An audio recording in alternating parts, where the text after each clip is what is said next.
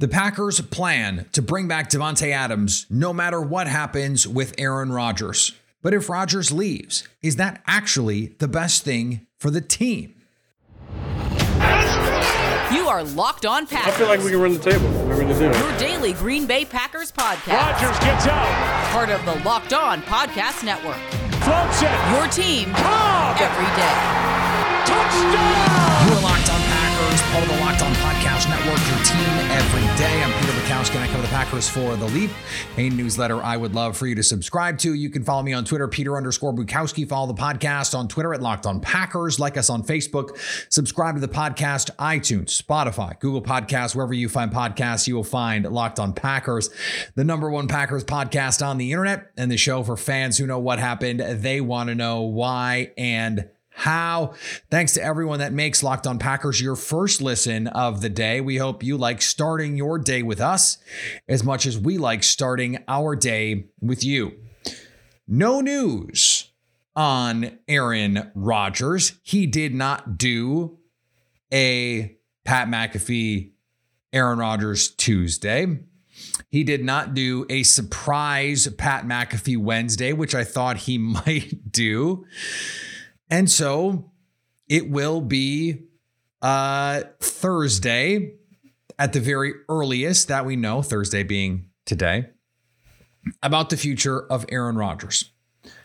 I want to go back for a second, though. We talked about this in passing yesterday. The Packers have said, and they have made it clear by signal and by intention, that Davante Adams is going to be a Packer in 2022. Now, whether that is real or whether ultimately, if Aaron Rodgers decides to move on, they will tag and trade Davante Adams, we'll see. What I said was, though, whether or not that is the wise decision, whether or not that is the prudent decision, is separate from what we believe the reality to be, which is that the Packers are not going to let Davante Adams walk this offseason. Certainly not walk for nothing. And there are two schools of thought on this. Let's interrogate them both. The first says you have to, if Aaron Rodgers is going to retire or Aaron Rodgers is going to be traded, your your likely best case scenario is that Jordan Love is going to be your quarterback and you get someone like a Marcus Mariota to be his backup, to mentor him and in, in case things go horribly wrong, you have a chance to then go and, and still be a playoff team potentially with Mariota, assuming these other pieces can be made to fit in. The best way to make sure Jordan Love looks maximally good the best way to make sure you're getting the most out of Jordan Love is to have the best receiver in football for him to throw to. We got that glimpse in Kansas City. Now, Davante Adams is coming off COVID, did not look to be himself, was not his, his dynamic self in terms of running and getting open and, and fighting for the ball and winning at the catch point, all these things that that we're used to eh, eh, seeing him do. And maybe part of it is that they just don't have that that preternatural connection that Rodgers and Adams do. And and you know, that's not even the right word. It's a good word, but it's not the right word because Rodgers and Adams didn't have it either to start. They developed it. And and these things usually need to be developed. So you want Jordan Love to have the ability to develop that connection with the best receiver in the game. The best chance for the Packers to win without Aaron Rodgers offensively is to have Davante Adams. And given the way that he works in this scheme, given the way Matt LaFleur has found ways to get him open, given the layups and the bunnies that they're able to manufacture for him, in addition to, hey, just it's a slot fade. And if Davante has one on one coverage, throw it to him. That simplifies a lot of what you're looking at if you're Jordan Love. It makes things easier pre and post snap. Pre snap, do I have one on one with Davante Adams? If yes, throw it. If no, figure something else out. Maybe still throw it. It's like one of those uh, those diagrams where it's like squiggly lines and boxes, and it's like okay, so if if here, then here. If no, then this way. That whole thing. This is a, a visual medium that makes it very difficult, but um, having Davante Adams is going to be the best opportunity for Jordan Love to succeed. I don't think we have to worry about Jordan locking in on Davante Adams or um, doing the things that maybe Aaron Rodgers was criticized for doing in terms of saying, I'm not going to trust anybody but but Davante. He doesn't have the built-in experience with Davante Adams to even have that to fall back on.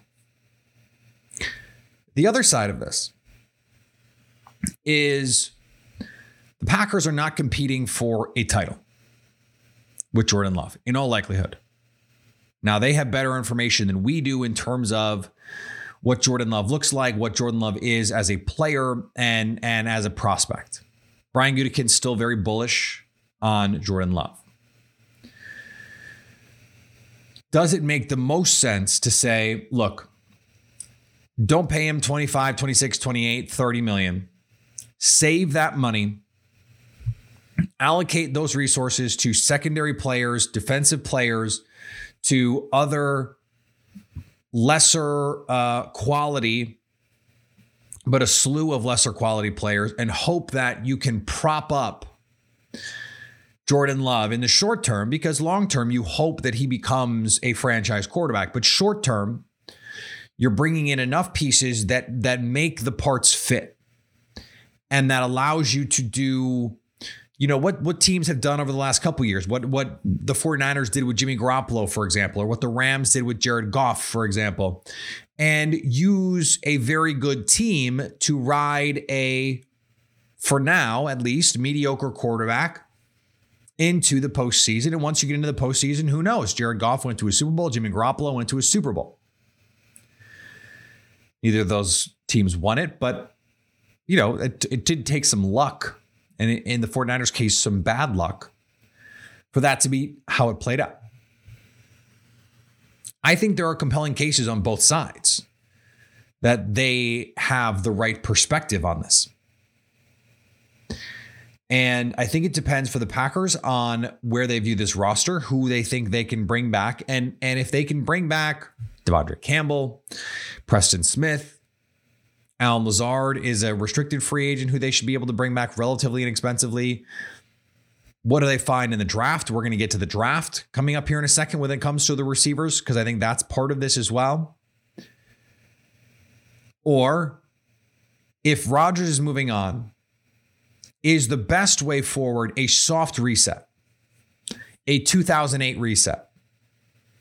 You, you move in the new quarterback, you get the slew of pieces for Aaron Rodgers, or he retires. That's that's certainly you know possible too. But either way, you cut 20 million off his cap hit if he retires. And then you go, okay, well, the best thing to do is to call the Raiders and say, how about a first and a guy? Or you call the Chargers, how about a first and a guy? And and we went through those trades. Neither uh, Q from from the Raiders or David Drogemeyer from the Chargers. We're, we're thrilled about those trades, but I do think both of those teams would be willing to to make a splash for someone as good as Davante Adams, especially in the current climate, the current market, and where those teams are in their development. And so, if you're able to get a bunch of picks, like let's say let's say Rodgers wants to be traded, and you can get three firsts in Jerry Jeudy, and then Davante Adams can get you another first. Like you'd get three first round picks this year, you'd have two next year and two the year after.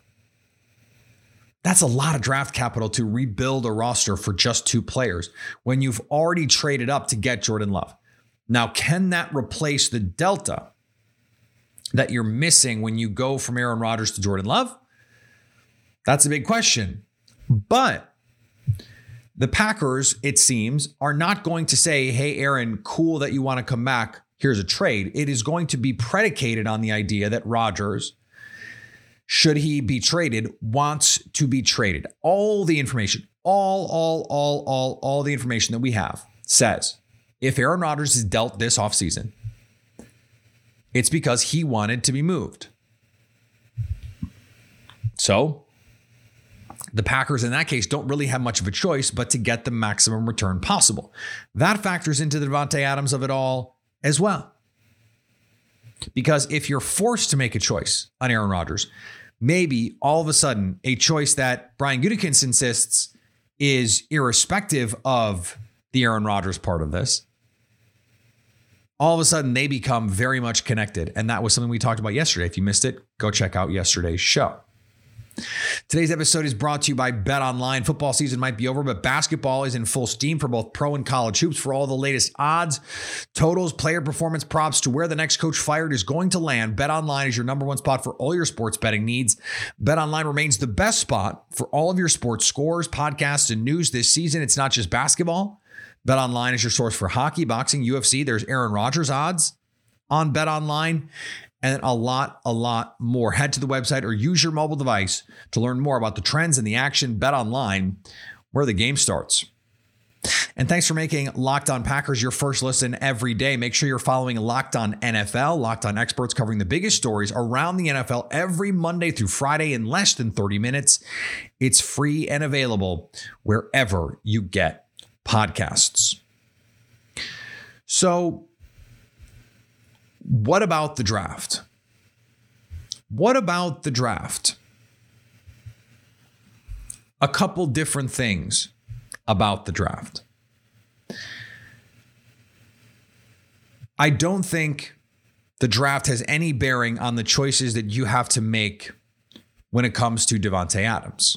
Now, if you get the number nine pick from Denver, for example, and you think that's good enough to get you the number one receiver in this class, and you love Treylon Burks, or you love Garrett Wilson, or you love Jameson Williams, or you love Drake London, one of these guys who's going to go high,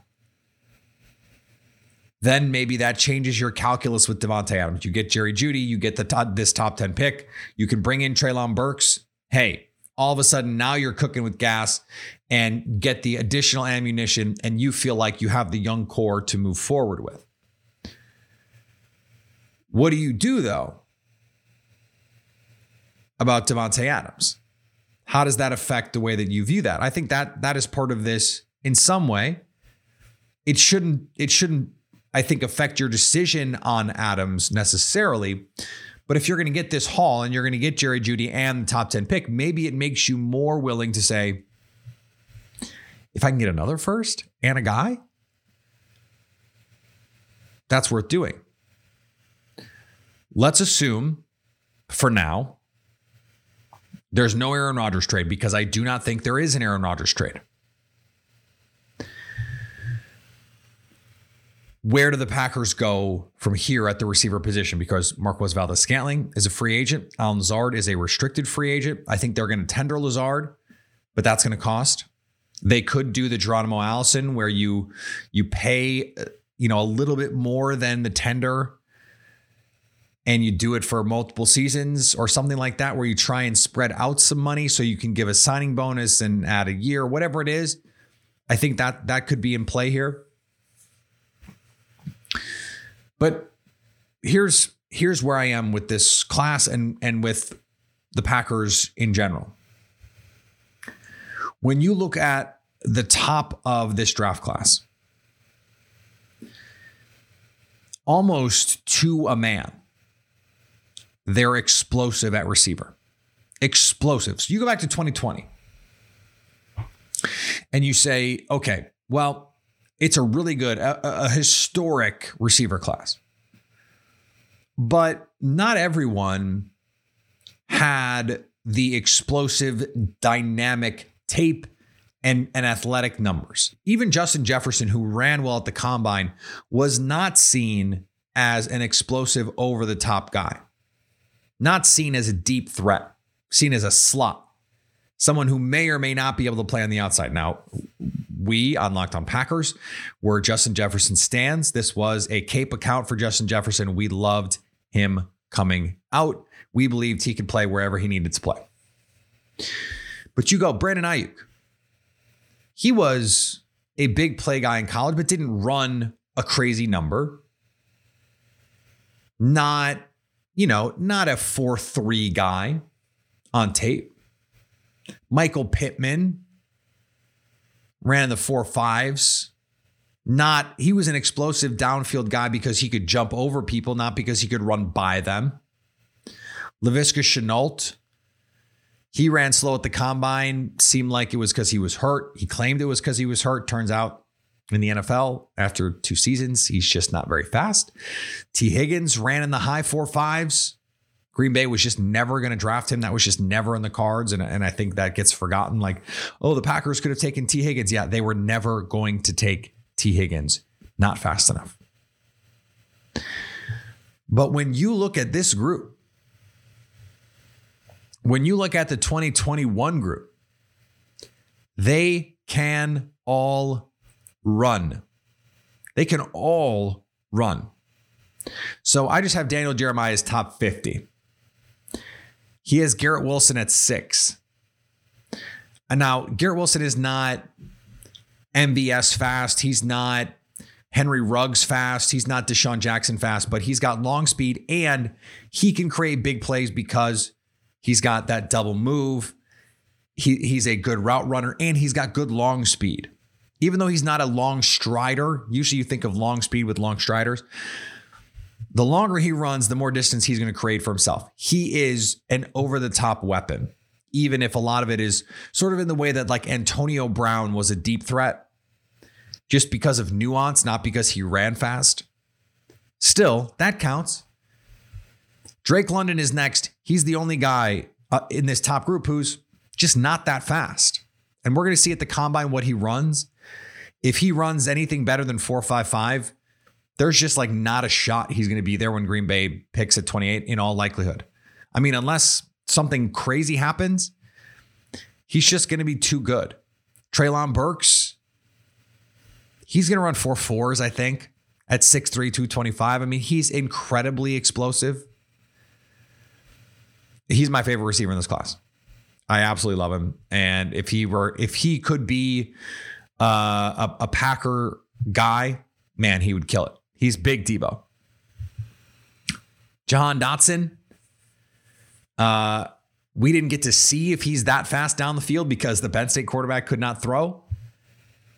But he can get down the field. Chris Olave, deep threat, explosive. Jameson Williams, I believe, broke um, the Ezekiel Elliott high school track record for the hurdles, one of those. He he probably was going to be a 4-3 guy before he got hurt. Incredibly explosive athlete. He is a big play waiting to happen. That's the that's the top of this draft class. All of those guys are potential first round picks.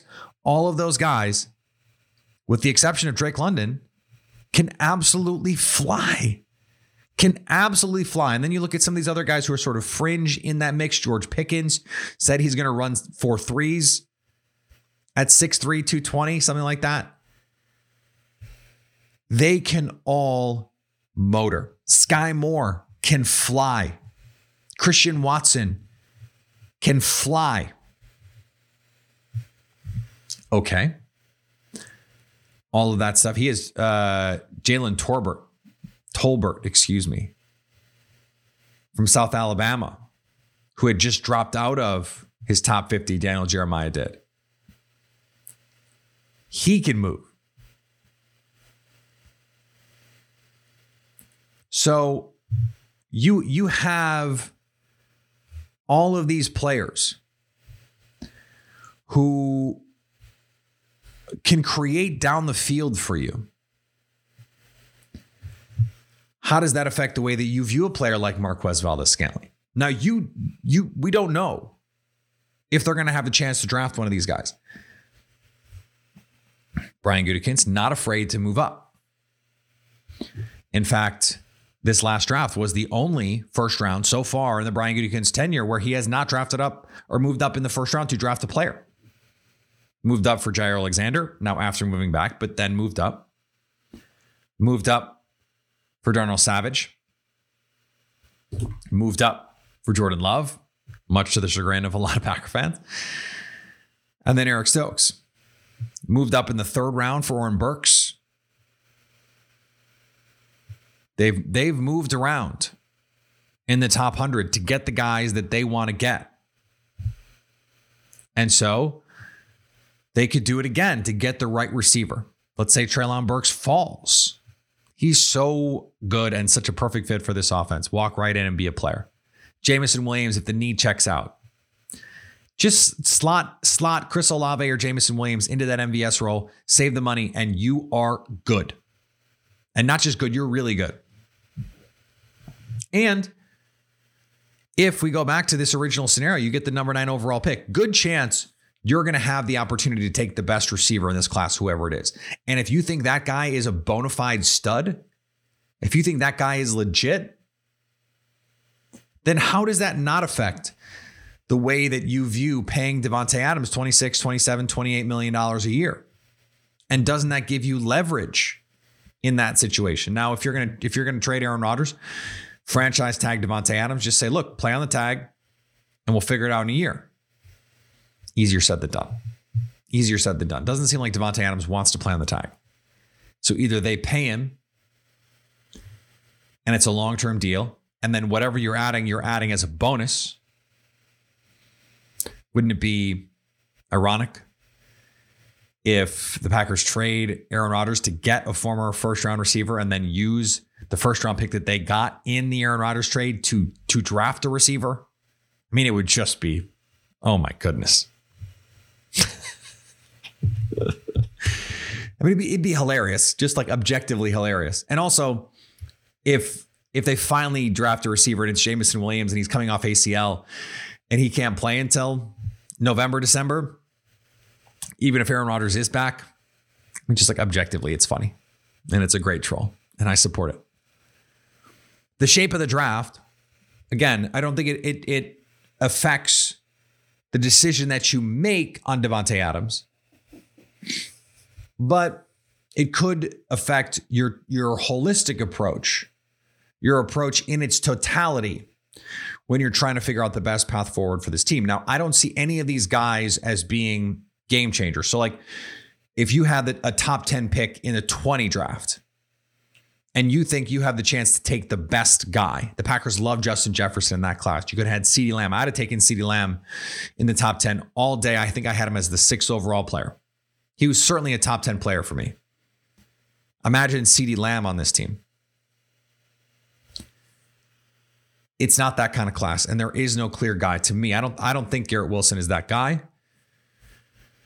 I don't think he would change the Packers' life. Someone like Burks, to me, I, I mean, I, th- I just think Burks is better. But if you're going to do a soft reset, then all of a sudden I think it does change your calculations. It changes your calculations with Davante, and it changes your calculations depending on how you feel about this receiver class. The Davante stuff, whether you want to keep him or not, and whether you think it's the right thing to do, that's going to be first and foremost. It's going to be way more important than what you think of the draft class. But the draft class, I think, has to factor in at least, at least a little, at least a little. Thanks for making Locked On Packers your first listen every day. Now go make your second listen Locked On NFL Drafts. Ryan Tracy and former NFL corner Eric Crocker bring the NFL Draft to life every day with insight and analysis on college football prospects and NFL front offices. It's free and available wherever you get podcasts. We heard a little bit from Matt LaFleur at the combine yesterday. He mentioned that Aaron Rodgers was a big part of the decision to hire Tom Clements and then sort of backpedaled a little bit and made it seem like, oh, you know, Tom has he's just always spoken really highly of Tom Clements and it got me interested and all that stuff. And it was just sort of like, really? That's what we're gonna do. Now he said we're, you know, the the the team is trying to, you know, ride the line between saying we want you back and, and being annoying. They're taking their time. From what I understand, and from what is being reported, the team is hopeful that he's going to be back. They don't know. We don't know. And maybe, maybe Aaron doesn't know either. I mean, I think that that has to be taken into consideration as a possibility at this point. I said this on the radio yesterday. The longer this goes before we have a decision, I think the closer we get to Aaron Rodgers deciding he's hanging it up. That's where I am. Because if they're negotiating a contract, as I've said over and over, then the most likely thing is that he's going to come back. But but the longer it goes while they're negotiating this contract that he doesn't sign it, the more that indecision creeps in, the more that you can start to tell yourself, well, if I'm still not sure, and this would be natural for any of us, the more you start to say, I just this doesn't feel right to me. And if I have to talk myself into it, if we have to get a new contract on the table and you need to sign Davante Adams and all this stuff, if I'm having to convince myself to come back to play, then I shouldn't come back and play. The longer this goes, the more I think retirement becomes an option. And if it if I thought it was 10% before, maybe it's 15, maybe it's 20. And if we don't have have an answer by the end of the week or or by certainly by Monday, I mean, if, if there's no answer by Monday, now we're really, it's really going to be a problem because of where the Packers are with the franchise tag and Davante Adams. You know, we had that whole conversation yesterday about this. So I think the, I think the longer we go with no answer, the more likely we are to hear from Aaron Rodgers eventually and have him say, "I've accomplished what I wanted to accomplish, and and for me now, my priority is my family." You know, Sean McVay reportedly was enticed to leave coaching. It's it's a it's a burnout job because he wanted to have a family because he had gotten married and he wanted to experience that. Tom Brady just recently talked about how great it's been to be spending all this time with his family, playing golf and having time with them and seeing his parents. I'm not even going to wade into that with the Aaron Rodgers part of this, but maybe that's the decision that Aaron comes to is like his life is just more important. He's made enough money and just like he has, he said that. It's not about the money. It's always about the money. And maybe he decides, look, I just what else is there for me? That's fine. That's realistic. The further we go without having Aaron Rodgers' name inked on a contract, the further and and and more chaos he creates for the Packers in terms of their plan and trying to get all the salary cap stuff aligned and worked out. The more likely it is that it seems like he he he's just done. Now he could announce tomorrow, "Hey, I'm coming back," and this is all going to be moot. But if we don't have an answer in the next couple days, I think that starts to really become an option, a real option for us as outsiders. For him, clearly, he's trying to make these decisions, and that's his prerogative, of course. But if we're trying to handicap it, I think I think that's how we have to approach it moving forward. Follow me on Twitter, Peter underscore Bukowski. Follow the podcast on Twitter, Locked on Packers. Like us on Facebook. Subscribe to the podcast, iTunes, Spotify, Google Podcasts, wherever you find podcasts, you will find Locked on Packers. And anytime you want to hit us up on the Locked on Packers fan hotline, you can do that 920 341 3775 to stay locked on Packers.